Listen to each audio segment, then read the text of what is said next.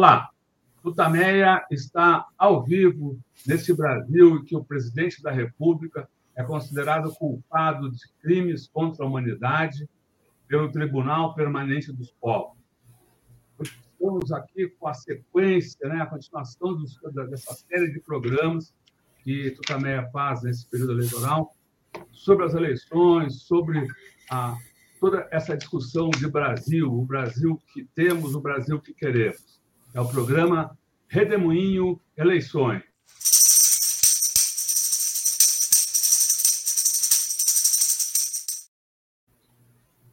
E a gente está aqui nos nossos estúdios domésticos, a Eleonora. O Rodolfo. Do outro lado da tela, conversa conosco aqui de São Paulo, o Rude, presidente da Cooperativa Paulista de Teatro. Já já a Eleonora vai contar um pouco mais sobre ele e o trabalho que faz junto com o coletivo Arte pela Democracia. Mas antes eu queria convidar o Rude, a Eleonora e todos vocês que já começam a entrar aqui para essa nossa conversa de início de semana, para que a gente se reúna numa manifestação de solidariedade. Mandemos um grande abraço aos familiares, parentes, amigos, colegas de trabalho, conhecidos das vítimas da Covid no Brasil.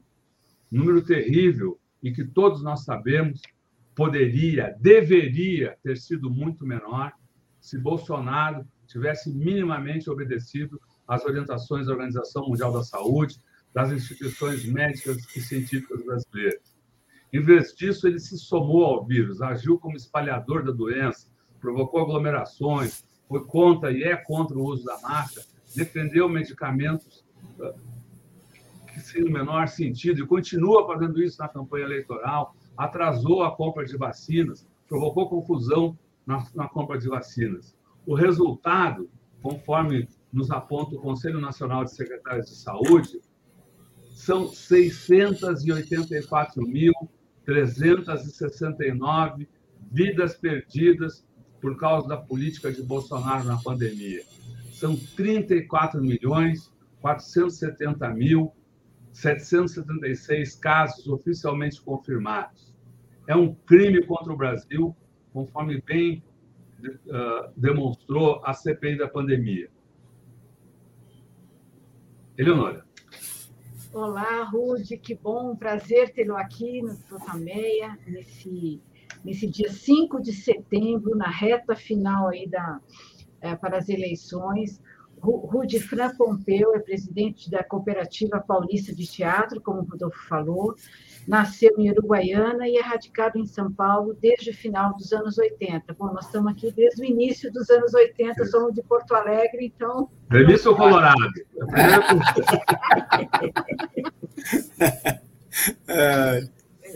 que massa.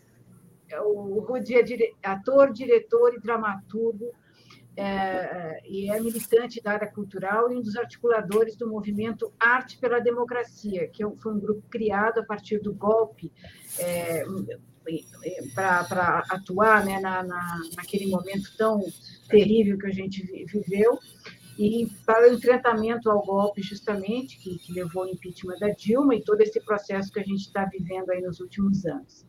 E o movimento acabou crescendo, ganhou autonomia e seguiu com um coletivo mais ampliado em várias áreas da cultura.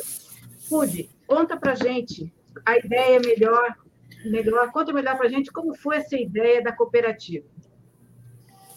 Bom, primeiro, boa tarde, boa tarde para todos, para todas. Eu queria primeiro fazer uma audiodescrição rápida aqui.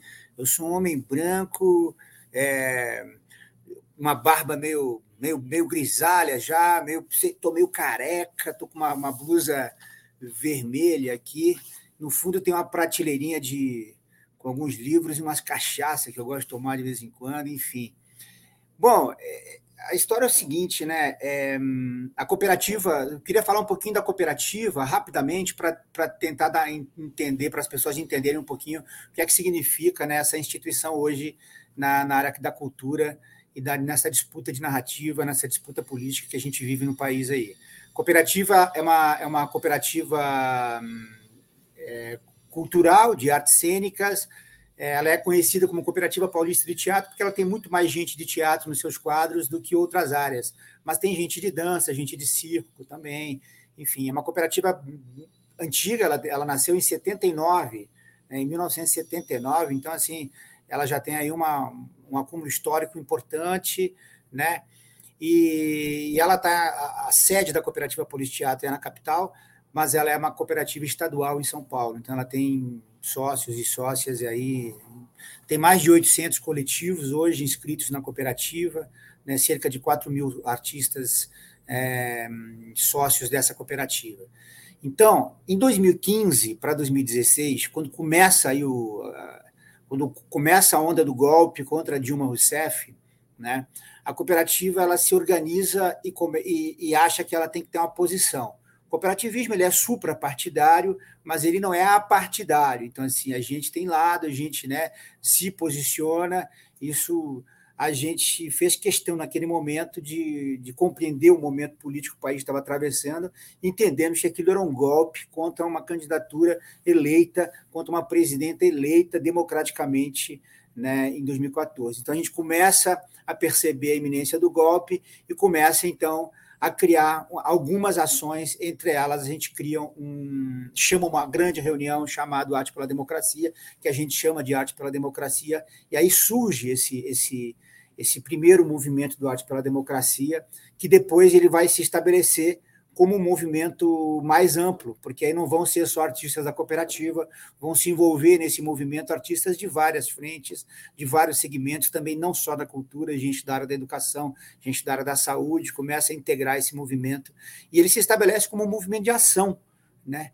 que é curioso, assim, mas só para entender o que é que significa isso, né? É, hum, é assim, é um movimento que se organiza para fazer determinada coisa. Então, assim, a gente se organiza, nós vamos lá para, sei lá, vamos, vamos fazer uns escrachos contra os golpistas, vamos dar nome àqueles que estão promovendo esse golpe. Então, vamos para frente da TV Globo, vamos, vamos na época, a gente foi para frente da casa da Marta Suplicy, que tinha apoiado essa situação. Começamos a fazer uma série de ações né, é, pensadas, articuladas para é, enfim, deixar, deixar isso muito aparente, né? O que é que estava acontecendo, né? O que é que estava acontecendo no país, né?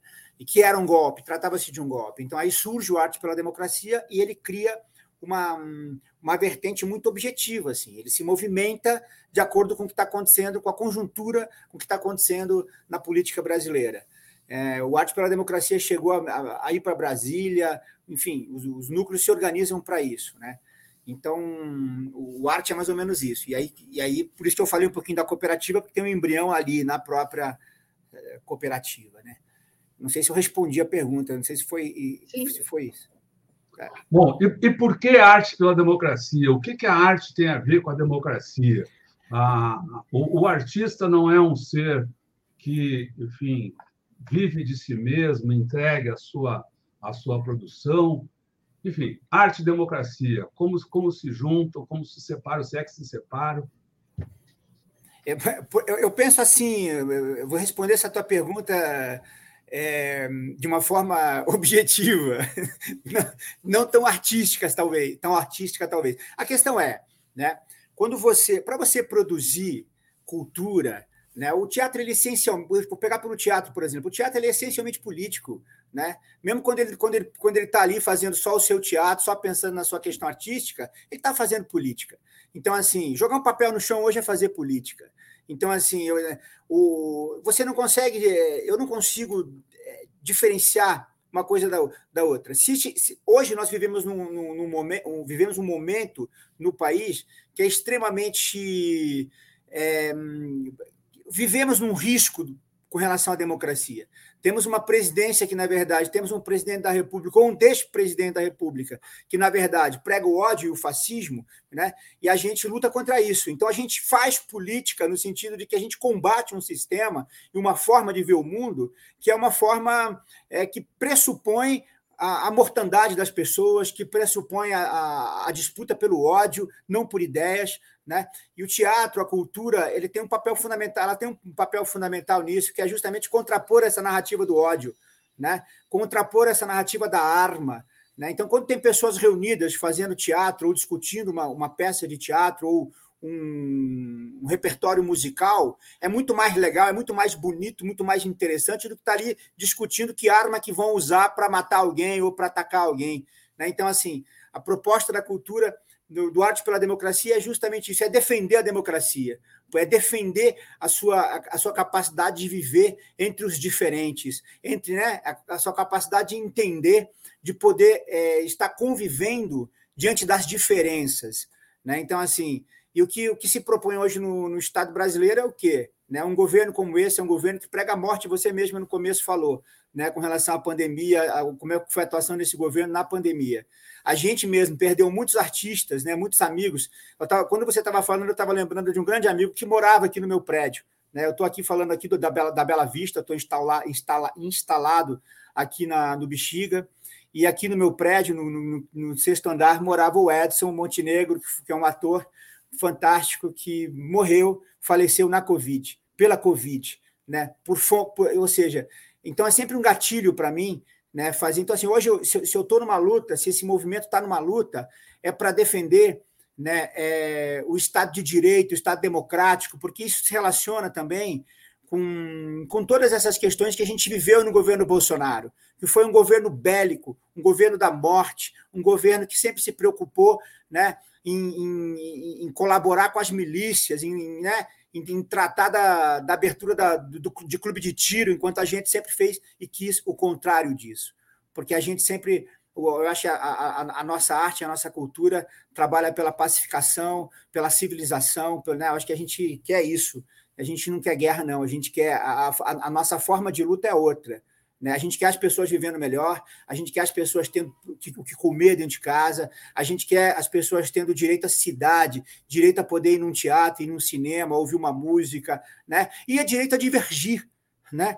a discutir, a poder falar aquilo que não concorda, aquilo que não acha bom. E é isso que a gente quer, mas não a base da morte do outro, né? ou seja, que é o que o governo Bolsonaro prega hoje. Né? Então, é um pouco isso. Eu não sei se também respondi, né? mas a gente tem tudo a ver com a democracia.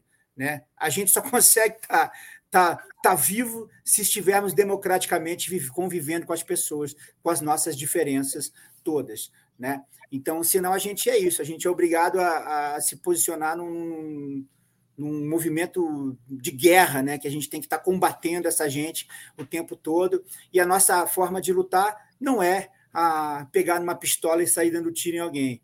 A nossa forma é outra. Né? A gente não prega o uso da arma, a gente prega o uso né, da palavra, né? Da, da, da força estética no, das nossas ações. As ações do Arte pela Democracia são todas, é, a gente considera todas ações estéticas, poéticas, políticas. Né? Estão todas relacionadas aí ao processo democrático, sim. Rudy, a arte é, foi um dos principais alvos né, da, da, destruição de Bolsonaro, que, de resto, tentou destruir todo o Estado, as instituições, tudo. É, quão grande foi, é, qual a dimensão desse estrago que Bolsonaro é, conseguiu fazer no, no, mundo da cultura e das artes, como dimensionar essa catástrofe que aconteceu a partir do golpe que se aprofundou com Bolsonaro?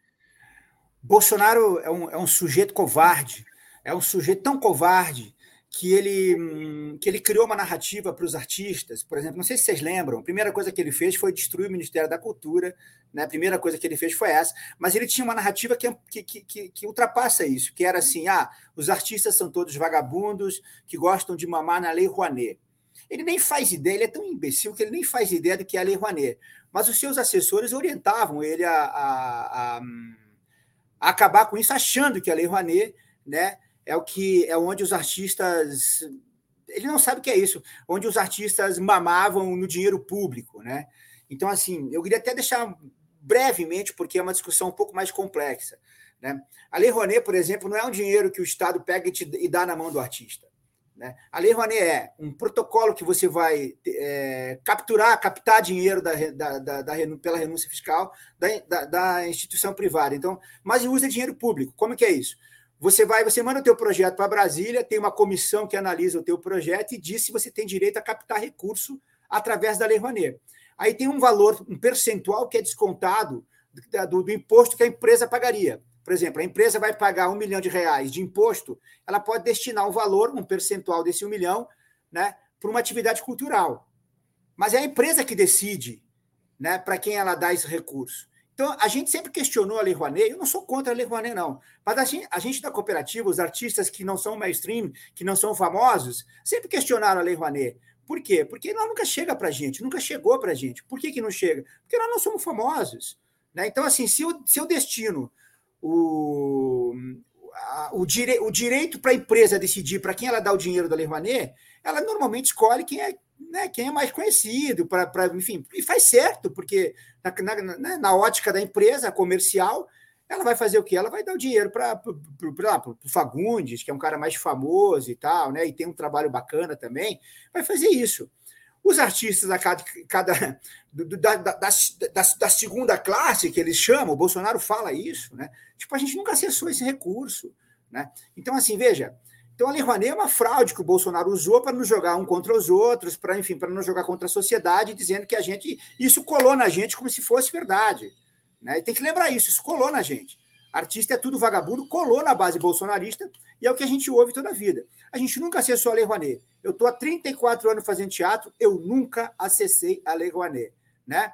Então, assim, bueno, é, eu acho que o estrago que ele fez é tão maior, porque o que, que ele faz? Ele criou uma guerra cultural. Né? Então, ele pegava lá, não sei se vocês lembram, da Regina Duarte fazendo aquele papel absurdamente triste, né? uma atriz que foi considerada a namoradinha do Brasil em algum momento da história, né? De repente ela começa, ela, ela vira uma bolsonarista convicta e ela ataca a sua própria gente, né? É um negócio de doido, assim, porque você não consegue compreender o, você não consegue discutir com essas pessoas a questão da cultura, né? Então o Bolsonaro ele fez um grande mal para a cultura e agora tem uma coisa porque ele é muito covarde. O Bolsonaro é um homem covarde e ele morre de medo da cultura, né? Então assim qualquer coisa é impressionante a capacidade que a gente tem de criar problemas para o governo Bolsonaro. Né? Então, eu acho que isso, esse, os, o fascismo, você derruba o fascismo quando ele está instalado. Ele, como ideia, é mais difícil mesmo. Agora, a gente tem feito uma luta constante para o um enfrentamento e, e, e, tentar, tentar fazer uma contranarrativa a essa narrativa que ele dá da cultura. A cultura nada mais quer do que poder existir vivendo uma vida como a vida deve ser, as pessoas têm direito à, moradia, têm direito à educação, têm direito à saúde, têm direito aí ao teatro, aí ao cinema, aí ao circo. Todas, isso faz parte da, da vida, né? de, de se conviver entre os desiguais, entre, né? entre, entre os diferentes. E o Bolsonaro ele tenta apagar-nos da história. Ele quer nos apagar da história. Ele não vai conseguir. Ele não conseguiu e não vai conseguir. Né? Então a gente vai sobreviver a esses ataques do bolsonarismo que desestruturou tudo. O impacto foi muito grande, viu, gente? Foi muito grande o impacto. Então, assim, não existe mais nada. É terra arrasada a cultura no governo federal hoje. Se você, se você me perguntar qual é o orçamento do, da cultura, eu não, eu não, é, é, tão ínfimo, porque ele quase não existe. E recentemente, recentemente, né, a gente, através do Congresso, através da oposição ao governo no Congresso, conseguimos algumas leis. Não sei se você lembra. Durante a pandemia conseguimos né, o, a Lei Aldir Blanc, que era que foi um grande um grande alívio para todo mundo que estava sofrendo tanto, né, com a, com a, o setor estava sofrendo muito com a pandemia. E aí veio a Lei Aldir Blanc, que não foi Bolsonaro que deu. Bolsonaro né, foi, engoliu a Lei Aldir Blanc né, naquele momento, que foi a oposição. Aliás, uma grande atuação de muitos parlamentares fantásticos nossos, nós temos no Congresso, que tomara que voltem, né, que tomara que sejam reeleitos.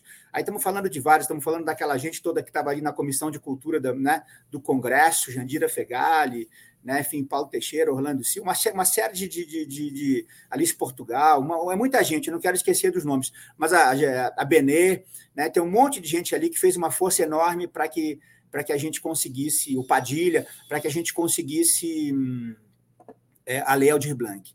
Agora, recentemente, nós tivemos de novo aprovada no Congresso a Lei Paulo Gustavo e a Lei Aldir Blanc. Né? Vejam, é que, que, vai, que vai trazer aí para o setor algo em torno de é, quase 7 milhões, 6, 6 bilhões e alguma coisa. Né? A, a, a Paulo Gustavo já seria é, nesse ano, já aconteceria nesse ano, seria executada nesse ano, de 2022 e a, e a lei Aldir Blanc 2 em 2023. O que, que o Bolsonaro fez? Você vê o ódio que ele tem na cultura.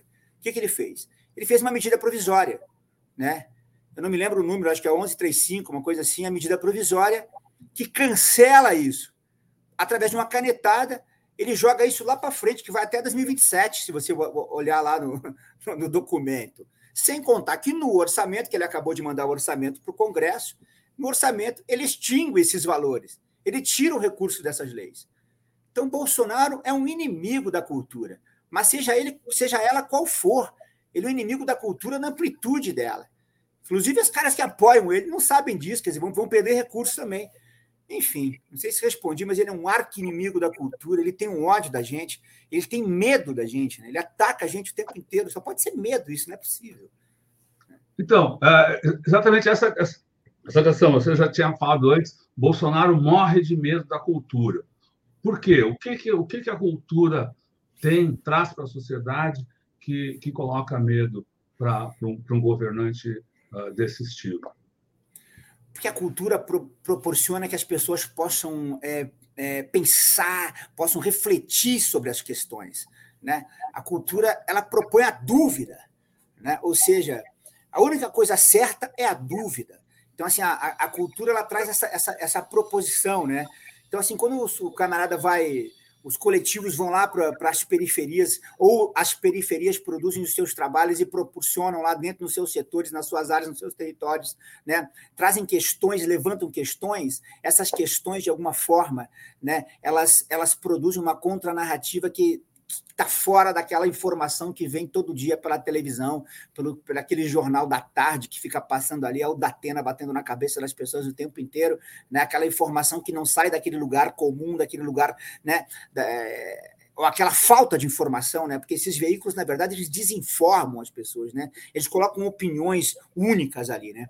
E a cultura, o teatro, por exemplo, a... eu estou falando mais do teatro, gente, porque eu sou do teatro, tá? Mas eu tô quando, quando eu falar do teatro, entenda o cinema, entenda o cine quebrada, entenda a capoeira, entenda o circo, né? Entende as performances, entenda, enfim, a cultura, a arte e a cultura como como, como essa é, essa questão mais geral mas eu acho que ela proporciona a dúvida, ela proporciona a disputa dessa narrativa, ela, ela mostra que, olha, que é, a independência, né, ela, a gente está agora no momento aí no bicentenário né, da independência, né, e aí a cultura, os caras vão lá e, e quando o cara vai lá na periferia e mostra um trabalho, ele, ele, ele, ele coloca, mas para quem? Independência de quem? Para quem? Como? Ele coloca questões, coloca interrogações, e isso disputa essa, essa narrativa que Bolsonaro tenta implicar e colocar o tempo todo.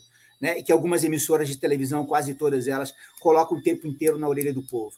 Que uma coisa, né, queridos, é, é a gente discutir política aqui entre a, entre a galera da cultura, entre a galera daqui, né, que, enfim, a galera que está um pouco mais focada nisso. E outra coisa é você discutir com aquele trabalhador que é massacrado todos os dias, o cara sai para trabalhar às seis horas da manhã e volta às oito horas da noite, sabe?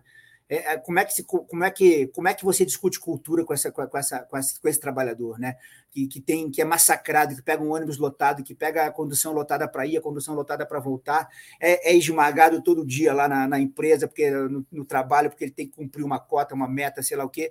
Então, assim, como é que esse cara vive, né? Como é que esse trabalhador vive? Como é que o nosso povo vive diante de tudo isso, né? Com, com toda com toda essa o, o preço do, do, dos alimentos, o preço de uma cesta básica hoje, o preço do arroz, o preço da carne, né? o preço da gasolina, o preço, ou seja, hoje em dia a gente vive um momento tão difícil porque ele é ele é difícil de todos os lados. E aí fora isso, você tem uma guerra santa praticamente, né? Você tem uma guerra religiosa que o Bolsonaro vai lá e tenta dizer que nós somos o demônio, que nós somos o mal, né, que nós somos isso e aquilo. Então, eu acho que a cultura ela tem a importância de combater essa narrativa. Ela, ela combate essa narrativa que está posta aí. Né? E, ela, e ela te liberta nesse sentido, né? ou seja, ela é, ela é capaz de, de proporcionar que as pessoas consigam disputar o pensamento da cidade, o pensamento do país. Acho que é um pouco isso. Ruth, eu queria que você falasse um pouco de como está é, a participação popular na produção, na difusão é, da cultura, especialmente do teatro. A gente tem uma história, né, nos tempos da ditadura, de que acabou é, impondo um padrão, um padrão globo de, de tele, teledramaturgia, enfim, que acabou é, galvanizando uma atenção e um, criando até um padrão em razão da, da força da difusão da televisão. Isso tudo parece que tá no, se modificou. Né? Há uma emergência de outros de outras formas, como está a produção cultural. Você falou agora há pouco da periferia, como é que isso está? E, e essa, é isso que a gente viveu, essa coisa quase monocórdia da, da Globo, isso é tempo passado? Como é que você avalia essa, essa questão da produção teatral, artística? Sim. Eu acho que uh, a Globo, é claro, né, é, eu acho que as mídias sociais, as redes sociais, elas modificaram muito né, o, o universo dessas grandes emissoras, mas elas continuam sendo fortes ainda, né? TV Globo ainda é uma, uma emissora que chega em, em recantos que a gente não chega ainda nem com a internet. Então, assim, eles, mas eles ainda chegam. Mas eu acho que mudou muito, sim. Eu acho que na, a, percepção, a percepção que eu tenho. Antigamente, para você ter uma ideia, como é que a gente pensava, né? A gente pensava assim, ah, vou. Nós, os, os brancos colonizadores, né? Ainda, ainda hum, movidos por esse por, enfim, para essa estrutura machista, essa estrutura colonizadora, iluminista, né? A gente de vez em quando fazia, né? ah, vamos, vamos levar a cultura para a periferia, fazia projetos, ah, vamos levar, como se na periferia não tivesse isso, né? Como se a periferia já não produzisse seus trabalhos imensos, grandiosos lá na, nos territórios. Então a gente tinha uma visão muito colonial, colonialista mesmo, né? Então a gente vai levar, iluminista, eu diria. Eu vou levar para lá, estou levando a luz para a periferia. Isso é uma grande bobagem, né? Que a gente fazia sem dar conta de que fazia muitas vezes. Então, daí que eu falo que é estrutural mesmo a coisa. Hoje eu acho que mudou muito. Né? Em São Paulo, por exemplo, é, vou citar alguns projetos aqui em São Paulo que são importantíssimos, projetos, políticas públicas estruturantes que se criou em São Paulo. Hoje em São Paulo você tem algumas leis né, na área da cultura que são maravilhosas, importantes, né, que, e, que são políticas públicas de Estado. Elas não são suficientes, mas elas são alguma coisa que existe. Você tem, por exemplo, aqui um programa que é o VAI, né, que é o VAI 1, o VAI 2, é, que são aquelas iniciativas para quem está começando a fazer, principalmente quem está nos territórios periféricos. Né? É, você tem aqui o fomento às periferias, você tem o fomento ao teatro, que, é, que foi uma das primeiras, em 2002 se criou o fomento ao teatro, que é para pesquisa de, de, de trabalhos de continuidade, né? Então, esses são, são trabalhos importantes que, de alguma maneira, fortaleceram os coletivos nas suas bases, nos seus territórios. Então, eles têm recurso para fazer trabalhos né, nos seus territórios. Então, isso modificou muito. Isso, isso, é uma coisa que a gente costuma dizer. Tem o Fomento à Dança, tem o Prêmio Zé Renato. A gente costuma dizer que isso a gente está um pouco na contramão do mercado, das regras estabelecidas pelo mercado. E o mercado é estabelecido pelas regras das televisões, da Globo, da novela, não sei o que mais. Né? Então, assim e eu acho que esse, esse, esse movimento em São Paulo ele, ele, repercutiu também em vários lugares do país. Né? Então, assim, hoje você tem importantes trabalhos acontecendo nas bordas de todos os estados, de todos, enfim, se você pegar, fizer uma análise um pouco mais aprofundada, você vai encontrar grupo na Amazônia, grupo de teatro trabalhando lá o seu, no seu território, né? Você vai e, e, esses enfrentamentos eles existem. Eles ainda não são suficientes porque é muito difícil, né? Hoje você tem chegou quando a televisão dá uma diminuída, chega os streamings, né? Chega chega é, Netflix, essa coisa toda que também é um negócio pesadíssimo, né? Você ter uma ideia, vocês terem uma ideia, outro dia eu vou falar isso aqui, foda-se, vou falar, mas tipo assim, veja, você pega eu sou um ator, né, gente? Tipo assim, eu também eu, eu vivo da venda do meu, do, do, meu trabalho, né, da minha força de trabalho. Né? Quando eu comparo um cachê que eu ganho fazendo uma série, outro dia eu fui fazer uma série e eu fiquei espantado, assim, né? Com, tinha 200 pessoas no set trabalhando, né? 200 pessoas no set de uma série. Eu fiquei pensando, gente, que loucura, né? E aí estou falando de gente ali, pessoal da cozinha, o pessoal da, da maquilagem, o pessoal do, né, da, da preparação de, de, artistas, da figuração, né, enfim, da segurança, da cenografia, uma, uma equipe gigantesca. Você gravar, tipo assim, uma série de televisão que vai passar na Netflix, ou sei lá onde, na Amazon Prime, e pá, né? E aí você olhava assim, olhava um cachê que eu ganhava numa diária, é, é tipo a metade do cachê que eu ganho como ator, como, como, como ator no meu coletivo de teatro quando eu tenho um projeto contemplado por algum edital. Entende? No mês. Se eu ganho num dia para gravar uma série, eu ganho, tipo, no mês. Então, as realidades são muito distintas, né? Aliás, eu, eu, tava, eu, eu vou falar isso, quando eu falo isso, é que eu quis dizer o seguinte, que eu acho que devia ter uma taxação para cima dessas, desses streams da, gringa que vem fazer filme aqui, né? Porque quando você pega comparação com a cotação do dólar, para o cara é muito negócio fazer filme aqui, né? Porque para eles é muito barato, né? Cinco por um, né? Então, cara, se o cara gasta um milhão de dólares num filme, né, vê quanto que ele gasta aqui, né? Você entende? Quando você faz a conversão. Então, assim, é muito dinheiro que esses caras ganham, é muito dinheiro que eles Eles podiam usar uma parte desse dinheiro do streaming, do, da, das séries, sei lá, para oferecer cursos, oficinas, para oferecer formação na área, né, para que a gente pudesse, de alguma maneira, também conseguir produzir nossas coisas aqui. Acho que essa troca podia ter, porque eles usam a mão de obra nossa, né? Quer dizer, os atores que estão lá, você olha, essa maioria são os atores aí do, do teatro da gente, né? Então, é, então assim, mudou muito, né? Mudou muito. Acho que a periferia se emancipou em algum aspecto com relação a isso, cresceu mais o trabalho das, nas bases, né? Mas ainda é muito pequeno, é muito pouco ainda. Né? Então, você ainda tem todo esse processo discriminatório de que se o ator é preto, periférico, né? se é mulher, se é, isso ainda existe né? bastante. Esse padrão de de beleza né, que, que, que, que, se coloca, a televisão coloca. Né? Antigamente, vocês lembram, né, gente? Você tinha aquelas. É, hoje eu acho até curioso, eu vejo a Natura, por exemplo, né, fazendo comercial com, com atrizes negras, com atores negros, coisa que não se fazia. Se você voltar um pouco atrás, não tinha isso. Né? Isso, isso, isso se deve muito aos governos Lula e Dilma.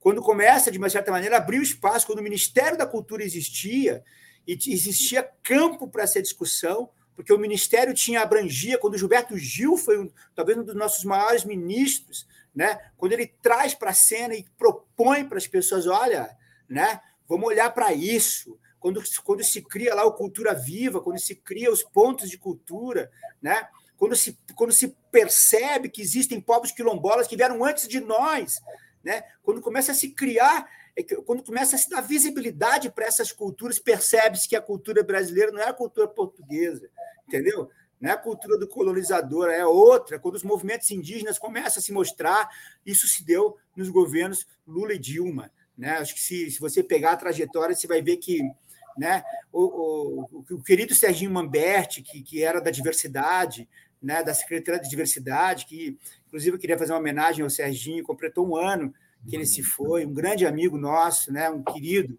né? Eu tenho tanta saudade do Serginho. Eu falava muito com ele no telefone, naquela voz maravilhosa dele, que ele tipo, ele, ele morava aqui perto da minha casa, então assim, a gente tinha muito, tinha muito carinho pelo Sérgio. Eu tenho muito carinho. Eu sou muito amigo da família do Sérgio, né? O Sérgio me acolheu quando eu cheguei no final dos anos 80 aqui em São Paulo, uma, uma vez que eu não tinha onde ficar, fiquei na casa de Sérgio Mamberti, porque eu era muito amigo do Carlinhos, que é o filho do Sérgio, sou muito amigo, né?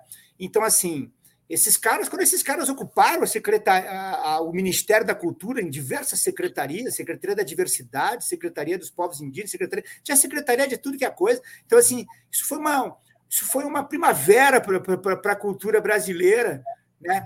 E aí a gente, em algum momento, quando a gente perde isso, a gente volta a estaca zero, com tudo destruído, um trabalho que a gente vai ter que refazer quando ganhar essa eleição né, vai ter que fazer tudo de novo. Mas acho que mudou, mudou sim, viu? Eu não sei se o suficiente, mas os governos Lula e Dilma fizeram com que a gente caminhasse muito, avançasse bastante assim. Raios e trovões. Raios e trovões. Saudoso é, o, o, o, Sérgio Mamberti, além de tudo que você citou, também acho que ele foi um expoente dessa dessa questão do, do, do, artista engajado, do artista atuando uh, uh, na política. E você acha que isso uh, se desenvolveu, abrange a maioria do, do, universo dos artistas, aceita esse tipo de engajamento, ou ainda há aquela coisa de não vamos nos posicionar, ou temos de nos posicionar? Eu, eu, acho que tem uma parcela dos artistas que ainda está nessa onda aí de preciso tomar cuidado, senão o patrão não vai me contratar mais, vai botar na geladeira. Ainda existe um pouco isso sim.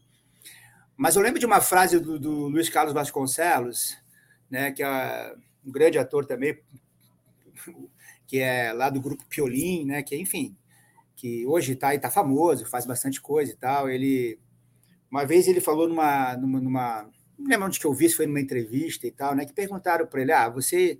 A Globo parece que está impedindo vocês de falarem as coisas, não sei o quê. Ele disse: não, a Globo compra a minha força de trabalho, não o meu pensamento, né?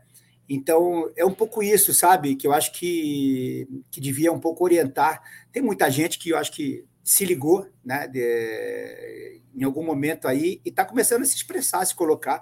É evidente que existe dentro de uma empresa de, televisão que produz novelas, como, como a TV Globo faz, eu não estou aqui falando mal da Globo, muito pelo contrário, tá essas coisas existem dentro das emissoras todas, né?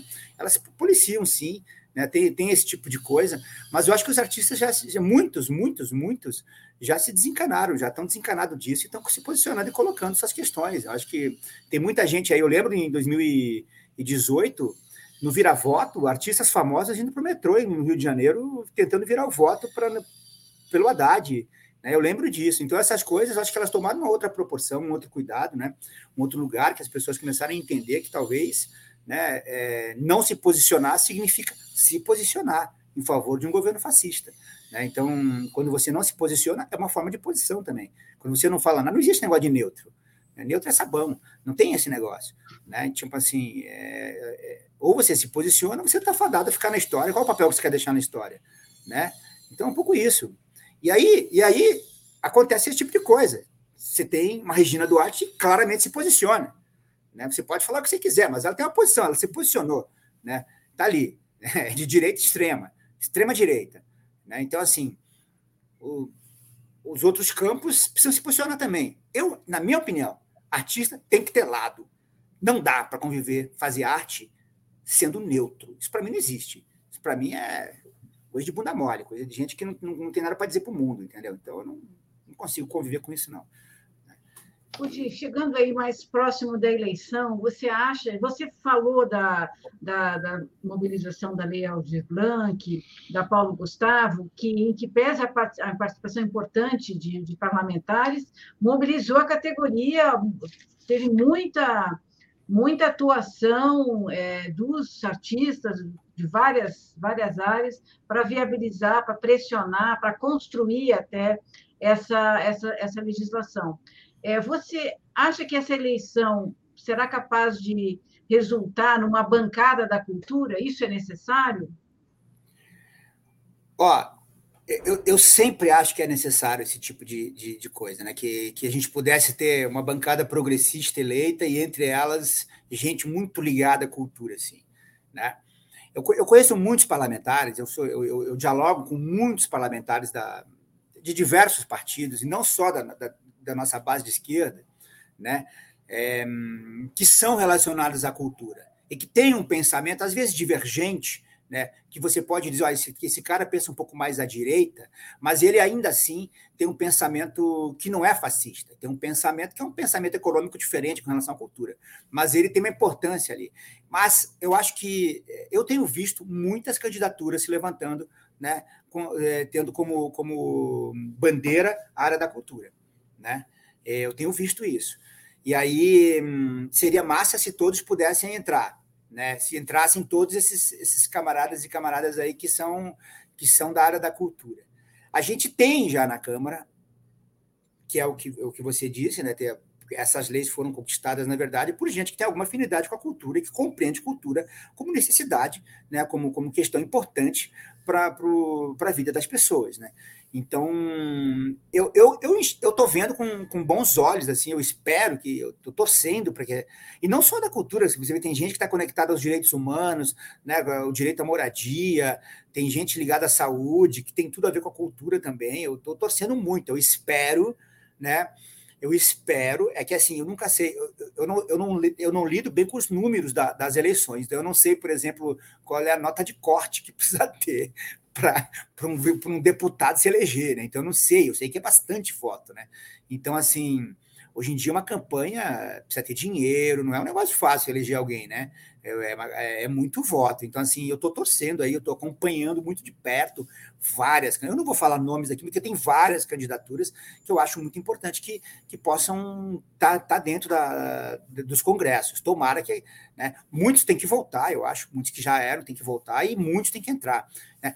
E eu acho que está rolando uma coisa que é importante, que é o momento das candidaturas de mulheres, das candidaturas né, de, de, de mulheres negras, de homens negros. Essa coisa está rolando bastante também, eu tenho acompanhado de perto. Eu torço para que o povo da cultura, essa galera que, que tem alguma relação com a cultura, possa, de alguma maneira, é, tá nesse se eleger, né, possam se eleger. E aí tem, tem, tem gente muito variada, de, de, de, muitos setores que estão conectados com a cultura, falam em nome da cultura, tem artista se candidatando. Eu estou torcendo. Não sei o que, que vai ser, né? Estou torcendo. Eu acho que também divide a gente às vezes, né? É muita candidatura, mas eu estou torcendo que dê certo, né? Legal. A gente começou falando aqui do coletivo Arte pela Democracia e você falou que é um, é um movimento de ação. Você podia contar alguns, alguns casos, lá, duas, três ações que, Quer ver? Eram mais marcantes aí do, do coletivo. Rodolfo, a gente tem, eu queria até, eu posso, eu posso deixar aqui para as pessoas, né? A gente tem um Instagram chamado arroba Arte pela Democracia. E acho que tem um Facebook também que deve ser Arte pela Democracia. Veja, lá tem muitos vídeos das nossas ações. Em 2018, por exemplo, no Vira Voto, a gente fez uma ação que foi muito marcante. O que, que foi? A gente fez uma manifestação na frente do Teatro Municipal, né, em nome do Vira Voto, e, ne, e, nesse, e juntou muita gente. A gente chama de passeata dos 7 mil, né? Porque a gente saiu da frente do Teatro Municipal com vários coletivos e núcleos. Por exemplo, a gente tinha uma ação que era: você vai para tal região e vai botar uma banquinha naquela região e vai virar voto. Que que, aí, você, aí, aí a gente criou ações para isso. Então tinha torta na cara, por exemplo, que a gente chamava. Né? Ficava fazendo uma brincadeira com o negócio de jogo da torta, sabe? Então, você dizia, enfim, começava a falar qual que é. Hum, uma proposta do, do, do Haddad, ou uma proposta, na época o Haddad era o candidato, qual a proposta do governo do candidato, Haddad, papapá, e aí, e qual que é a proposta do Bolsonaro, e a gente tentava explicar para a pessoa ó, por que, que, que uma é boa, outra é ruim, por que que... Enfim, era, era o vira-voto. Faltavam poucos, poucos dias para... poucas semanas para a eleição final, para o segundo turno. A gente fez esse ato, incrivelmente, ele bombou porque a gente não esperava que tivesse a quantidade de gente que teve nesse ato, nesse dia. E lotou. E a gente saiu pelas ruas do centro com a nossa faixa Viver é Urgente, Haddad presidente, porque a gente já entendia que a política do Bolsonaro era na política da morte, e a gente então já fazia. Fizemos ações com livros, né, com muitos livros, a gente deixava livros para as pessoas, né, e essas foram ações do Arte pela Democracia. Eu acho que você tem um vídeo aí, acho que a gente estava até falando uhum. dele antes, por exemplo, que a gente fez no. Foi, foi, agora, foi antes, foi antes do ato do Lula, no dia 20, a gente uhum. fez uma pequena. que a gente chama de. É, é, uma, é uma, uma, uma, uma ação que a gente faz, que a gente usa um drone para filmar né, a, a, ação e depois a gente espalha isso nas redes. A gente chama de corpo paisagem que a gente pega e, e desenha com os corpos das pessoas o que a gente quer. Sei lá, um coração, a, um, sei lá, o nome do candidato da, sei lá, Lula. Né? Tô falando aqui que o meu candidato é o Lula, tá, gente? Tô sendo bem hum. claro. A gente, então, assim, a gente fala, vamos botar Lula. Quero o Lula seja o presidente do Brasil. Então a gente vai lá, escreve Lula e, e aí a gente fez. Deixa eu mostrar, deixa eu mostrar, deixa eu mostrar aqui, aqui o, o vídeo aí, aí você já tá. conta um pouquinho mais dele. É, vídeo rapidinho.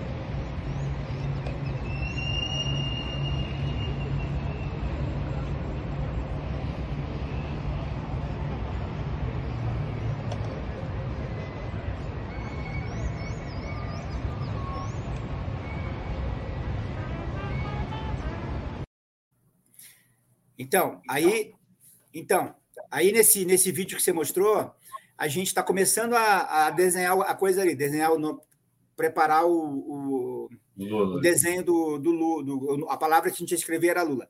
A gente usa os guarda-chuvas coloridos também, a gente usa bexigas coloridas também, né?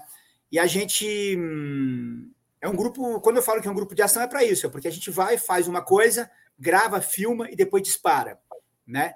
Então é um pouco isso. E nos atos a gente se reúne a gente estende um bandeirão que a gente tem, que chama Arte pela Democracia.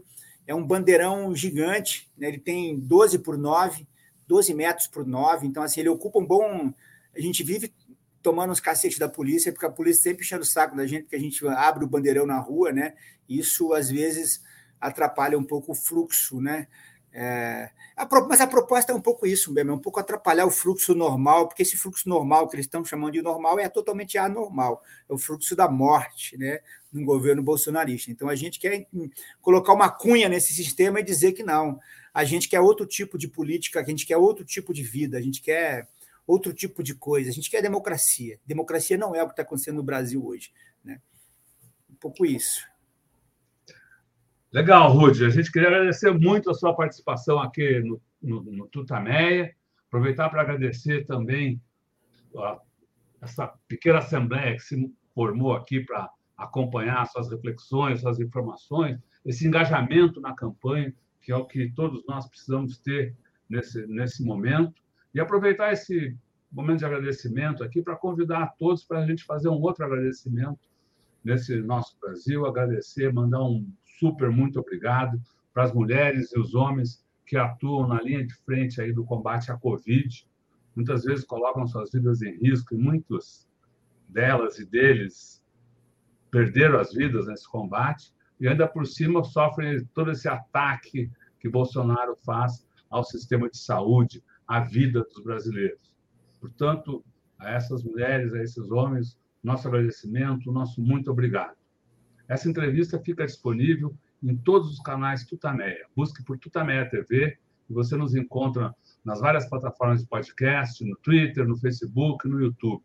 No YouTube, não deixe de se inscrever em nosso canal e clicar na sinetinha para receber avisos de novos vídeos.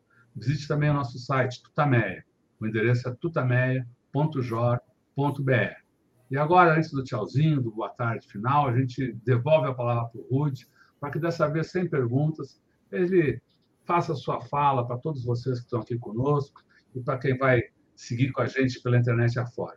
Ruth, muito obrigado, a palavra é sua. Bom, primeiro eu queria agradecer, agradecer a Tutamé por ter me convidado para essa prosa rápida, essa coisa enfim, esse momento que acho que a gente precisa mesmo estar em todos os lugares, conversando, falando, colocando o que a gente está pensando da, nesse momento, nessa conjuntura política atual, que é muito difícil. Acho que nós temos aí a, ah, a eleição mais importante das nossas vidas, né? pelo menos é, eu estou com 55, eu nasci num golpe, né? e tomei outro, né? e agora eu acho que é a hora né, de da gente mudar esse quadro, a gente precisa né, mudar o que está tá aí. Então, a gente, eu faço um apelo aqui para as pessoas que eleição, eh, a gente pode ficar fazendo mil debates, mas eleição é voto. A gente precisa virar voto, a gente precisa ganhar essa eleição no primeiro turno. Né? Eu espero que Lula consiga ganhar no primeiro turno. Eu tenho esperança ainda, né? Então, eu acho que é um momento importantíssimo da nossa história, a eleição mais importante da nossa história. Eu acho que a gente tem que ir para cima. E aí, dizer que, hum, enfim, fico muito agradecido mesmo por ter, pelo espaço, dizer que a cooperativa. Eu queria falar o arroba da cooperativa, arroba Coop Teatro no Instagram. A gente foi hackeado, os caras hackearam a gente no Instagram, a gente perdeu o Instagram e tá, recomeçou um novo agora. Isso tem acontecido muito com a gente. E dizer também para essa gente que a gente não tem medo deles, não, né, bicho? Os caras vêm ameaçando a gente. Cada vez que eu venho falar um negócio, depois começa a aparecer no meu, no meu, no meus, nas minhas redes sociais, os caras falando groselha para cima de mim. Não tem medo de vocês, não, viu, gente? Então, bora para cima que o negócio é, é ganhar eleição. Nosso negócio aqui é democracia, a gente briga por isso, para que, que, a gente possa conviver né, de forma harmoniosa, mesmo pensando diferente um do outro. Né? Eu acho que é isso, isso que é democracia. E o princípio artístico, cultural, de uma vida plena e saudável é essa. Você tem que conviver né, com as pessoas numa boa, tranquilo. Então, eu queria muito agradecer. Né? É, dizer também que no Bexiga que tem o Comitê Popular de Cultura do Bexiga, né, que é arroba Comitê Popular de Cultura do Bexiga, quiserem seguir também, e o Atos pela Democracia, que é o nosso movimento de ação, nosso movimento aí de, de combate, que é arroba Arte pela Democracia. Então, acompanha lá, tem muitos vídeos no Facebook do Arte pela Democracia, dá para ver o que a gente fez aí em 2018, e a gente vem nessa luta desde 2000, desde o golpe contra a Dilma. Eu queria deixar um beijão para a Dilma, que é uma pessoa maravilhosa, fantástica. Eu cruzei com ela outro dia e é tão incrível a Dilma. Né? Eu não sei como é que a gente pôde né, perder essa, essa, essa, essa, essa mulher para esses caras aí nessa, naquele momento. Enfim, tomamos um golpe. Mas vamos recuperar, vamos ganhar essa eleição. É primeiro turno, vamos batalhar. Eu estou batalhando também por Haddad em São Paulo, viu? Então, eu queria deixar isso aí para quem está assistindo. E vamos que vamos. Muito obrigado aí. É nós, hein? Legal, Rudi. Muito, Muito obrigado. obrigado. É nóis. É nóis. Tchau, pessoal. Boa tarde. Tchau. Tchau. Tchau.